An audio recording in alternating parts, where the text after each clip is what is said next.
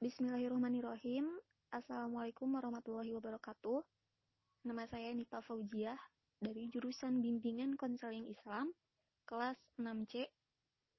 Uh, insya Allah di sini saya akan uh, sedikit menyampaikan mengenai salah satu buku uh, yang berjudul Kunci Sukses untuk Mencapai Keberhasilan yang ditulis oleh Dr. Andes Amin Wijaja Tunggal AK MBA.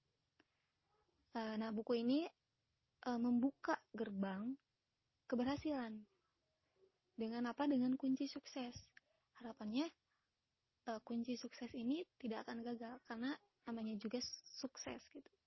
Ya, mudah-mudahan tidak gagal. Kita uh, lihat ya. Uh, dalam buku ini kita coba sedikit bahas um, bagaimana kita dapat memperoleh paling banyak dari diri kita, dari diri Anda.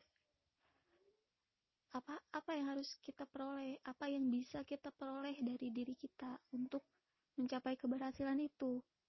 Di sini dibahas bahwa kita itu dapat berhasil. Sebenarnya semua orang pun kita semua orang dapat berhasil. Hanya kita tidak tahu kapan kita berhasil karena untuk menuju keberhasilan itu butuh proses. Dan untuk menuju keberhasilan itu perlu eh, hal-hal uh, atau kiat-kiat. Seperti halnya kita harus mempunyai pengetahuan khusus dari bidang kita sendiri gitu. Apa pun itu. Uh, misalnya kita bisa melakukan dalam hal itu disebutkan bahwa ketika kita bisa melakukan e, misalnya pekerjaan rumah, maka lakukanlah itu. Apa pun itu, kita harus melakukannya. E, kemudian kita pun harus e, percaya diri. Ini merupakan kunci penting ya, harus percaya diri. Karena dengan percaya diri, bakat atau potensi yang ada pada diri kita bisa menjadi sesuatu untuk uh, keberhasilan gitu. Ketika kita ingin mencapai karir suatu karir dan ingin berhasil, namun kita tidak memiliki kepercayaan diri pada diri kita, maka uh, hal itu akan sedikit menghambat gitu. Kemudian uh, kita pun harus mampu menyelesaikan masalah kita sendiri ketika kita sudah bisa menyelesaikan masalah kita, maka untuk mencapai keberhasilan pun akan lebih dipermudah. Biasanya orang-orang yang berhasil itu adalah orang-orang yang rajin, tekun dan kerja keras, dan mereka mampu mengorganisir dengan baik, mengorganisir, atau mengelola dengan baik dengan kebiasaan kerja yang produktif dan dapat membedakan apa yang penting dan apa yang tidak penting.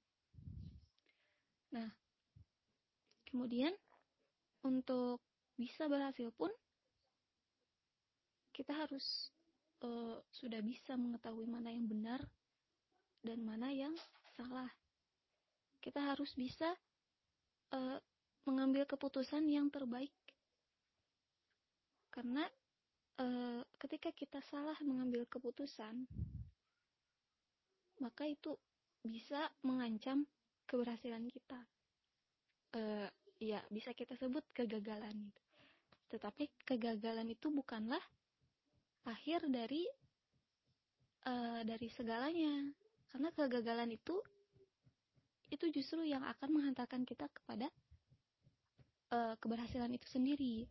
Dan di sini pun dibahas bahwa uh, ketika gagal, ya kita harus uh, me melakukan lagi bukan ya melakukan lagi uh, sebagai bahan evaluasi. Kegagalan itu sebagai bahan evaluasi kita untuk menuju keberhasilan yang selanjutnya gitu.